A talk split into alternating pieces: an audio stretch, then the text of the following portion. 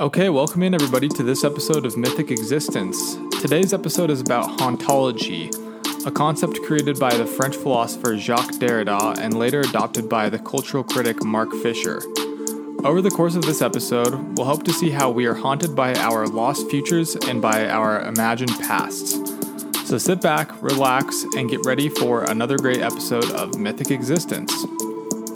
So, the concept of hauntology started in Jacques Derrida's 1993 book, Spectres of Marx. And if you know anything about Derrida, you know that he's a very difficult person to read. Um, you know, he wrote in a way that he kind of played around with language and sort of played into the ambivalence and the ambiguous nature of language itself. And so I've been working my way through Spectres of Marx, his book. I haven't finished it yet. It's a difficult read for a few different reasons. Uh, one was it was actually delivered as a speech or like a talk, I believe, in the first place, which is just crazy that he got a full book out of it. And you know, he's he's French, so English isn't his native language, and he's playing with the words themselves. And so he's kind of a difficult person to decipher, as notoriously difficult even for academics to read, but uh, you know, his ideas are really fascinating. And seeing as I'm a folklorist who's interested in the supernatural, I had heard the concept of hauntology be brought up here and there, and I figured that it was had something to do with actual hauntings and with like supernatural ghosts themselves, but it really doesn't. So we'll try and unpack what it actually means and how it's being used in philosophy today is going to be basically the goal of this episode. So, basically, when Derrida is writing, he's looking for partial ghosts, and that's what the hauntology is. He's looking for what is there but not fully there. And he does that both with his deconstruction of language, but also at how he looks at philosophers at the past. So, uh, philosophers are trying to, you know, get these overarching truths about the nature of reality, but there's always something implicitly missing in in what they're saying and what they're arguing. And the word hauntology itself is actually a play on the word ontology, which is basically a way of knowing. And so all ontologies are shadowed by a hauntology. And in French, the word ontology and hauntology are basically said the same way. So that's kind of his play on words that he does. And one of the reasons why he's kind of difficult to, to read and decipher. So, what he's trying to exercise is what is called the repressed term. And this, rep- this repressed term is in between the primary word and the secondary or supplementary word. So, in English, based on our culture, we have a primary and secondary word. Man is primary to woman, philosophy is primary to poetry, culture is primary to nature, and ultimately, presence is primary to absence. So, in between those two terms is the repressed nature of of those terms. So, the ghost is halfway between the presence and absence. And the ghost itself marks the absence that supplements the primary term. And Derrida, he wrote his book in 1993, and this was right after, you know, the fall of communism. And Marx, Karl Marx, was declared dead by a lot of people. But Derrida said, Marx isn't dead, but he's not fully alive. So he's trying to figure out where that specter, uh, the ghost of Marx, is actually coming in and haunting our civilization, essentially. So, yeah, he's trying to find the haunts of those who are not fully dead, they're not fully alive, and their specters is the hauntology. And essentially, there's two types of specters. The first is that of the lost origin, and the second is that of the aborted future that we are not going to have. So, as far as the lost origin is concerned, it is basically based off of our drive towards nostalgia and looking back at a past that doesn't exist, but we imagine. Um, it's kind of this utopia that we have created and projected into the past that kind of uh, going back to the episode about Terence McKenna, that you could argue that there's a bit of a hauntology there because maybe this imagined archaic past that McKenna kind of creates might not even exist. And in fact, the word utopia itself means no place. So it's a really great word for this situation. And basically, we're constantly being haunted by our past. You see this a lot with uh, especially like conservative commentators being like, we we're losing our past and we're losing our values. Um, you know, people like Candace Owens, but this that past doesn't exist. It's it's not something that we've lost. It's something that we haven't actually ever have. You know, the it's looking back at the good old days, but the good old days for everybody weren't the good old days for or the good old days for some people aren't the good old days for everybody, right? like the 60s were the good old days for the white man, but they weren't the good old days for the black man, right? So that's our lost origins. And the second is miscarried futures. And simply put, this aborted future is basically almost a, a nostalgia just like we have nostalgia for the past, it's kind of a nostalgia for a future that's not going to happen. It seems like we're headed towards an inevitable future as opposed to a future that we want or that we desire. So that's basically what the miscarried future is. So in the 21st century, Derrida's mission was taken up by a man named Mark Fisher. And a lot of what I'm going to be talking about comes from an article he wrote called What is Hauntology? And Mark Fisher, I've found, is a very, very good writer. Not saying that Derrida isn't a good writer. He's actually such a good writer that he's hard to understand. He's kind of almost like Shakespeare a little bit in that way.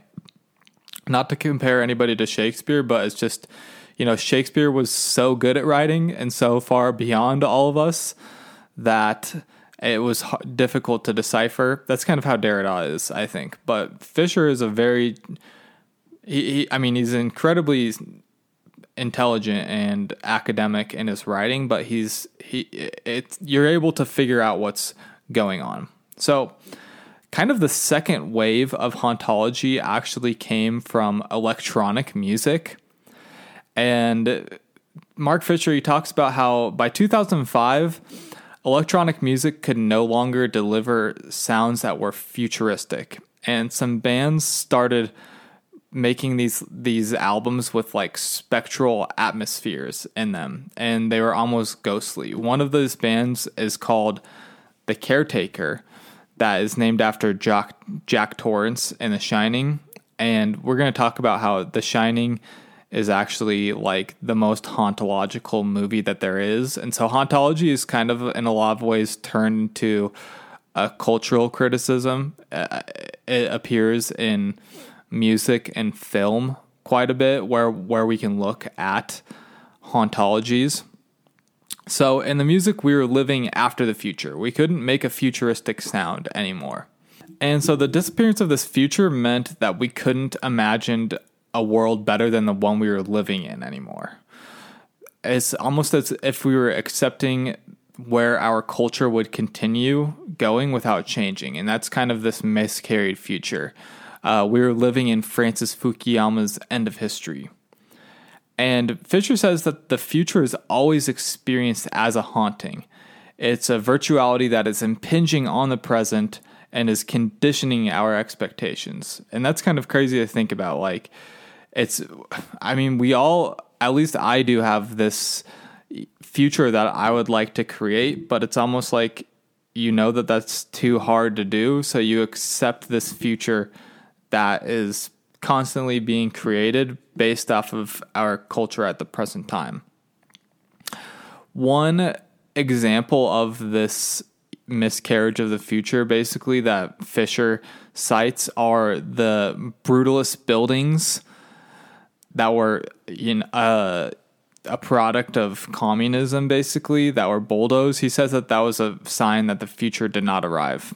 And Fisher also talks about these kind of two directions that hauntology takes. He says that we have a compulsion to repeat and basically repeat our fatal patterns. And on the other hand, we are constantly being haunted by the future and was not what has not happened yet, but which is already effective in the virtual. So that's basically the point is that we're we're haunted by the future that seems inevitable, but also by the fact that we're not going to get the future that we desire. And Fisher talks about the movie The Shining in his piece, What is Hauntology? And I think actually somebody else wrote about it, but he really summarized it super well as far as how it fits into shine, uh, hauntology. So, hauntology happens when a place is stained by time. And one quote that Derrida always uses is time is out of joint from Hamlet, and he he really goes through and uses Hamlet actually as like a key source for his concept of hauntology, and so the play Hamlet is actually the you know the first real cultural um, product that describes what hauntology or at least predicts what it is, and likewise, The Shining, who is created by another genius, in my opinion, Stanley Kubrick it predicts much of the modern preoccupations with modern hauntology. And in fact, Hollywood has been haunted ever since this period of film, specifically Kubrick's work, as well as uh, Francis Ford Coppola and Martin Scorsese. And The Shining was released when neoliberalism and neoconservative conservatism were taking over the Fordist industrial production was going away and it, it was being replaced by more immaterial forms of labor. And the bland office that Jack meets with the manager reflects the non places that were coming in corporate hyperdomination. And the rest of the hotel looks back at the repressed specters of American and world history. I mean, there's the movie Room 237 documentary that is kind of uh, trying to f- pick apart what's actually going on in The Shining. And I mean, that movie is all about the extermination of Native Americans and the Holocaust, organized crime, and just general atrocities of the patriarchy, basically. And many of Jack's encounters reflect this ontology.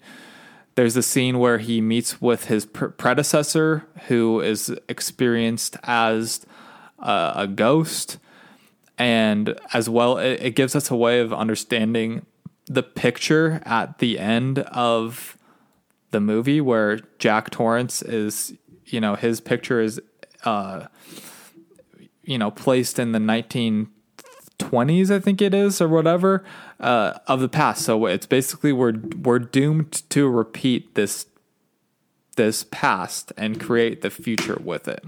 And Derrida was really interested in what he called teletechnologies, and it's really interesting that a lot of these movies that were taking place in you know the 80s were, about telepathy and of course the shining was about was written by stephen king but Kubrick really took it and kind of alchemically transmuted it into what it is to, as we know it.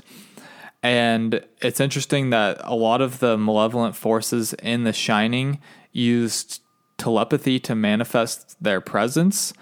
And so this reflects anxieties about action at a distance that contemporary power assumes. And I mean, we've uh, definitely experienced that a lot during COVID, where a lot of us are working remotely, but the still the the power of our corporate overlords is felt through screens and through teletechnologies. I mean, we're meeting through Zoom and we're living in our houses and apartments, but we're still being controlled at a distance by, uh, you know, these these uh, Overlook Hotel manager types, right?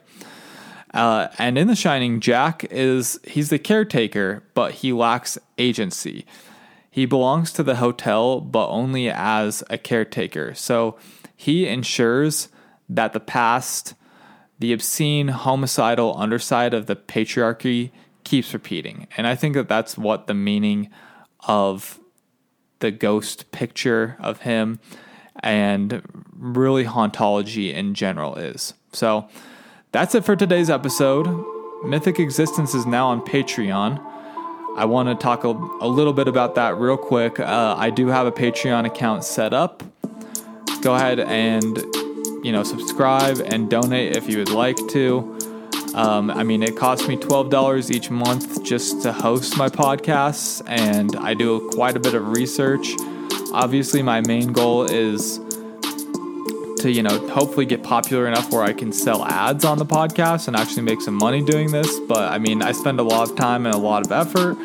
Um, for I, obviously, right now I'm not making any money off podcasts, but I I'll definitely, obviously, would like to. So take a look and donate if you'd like to.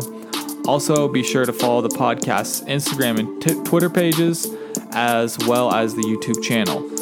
Thanks for listening. See you next time.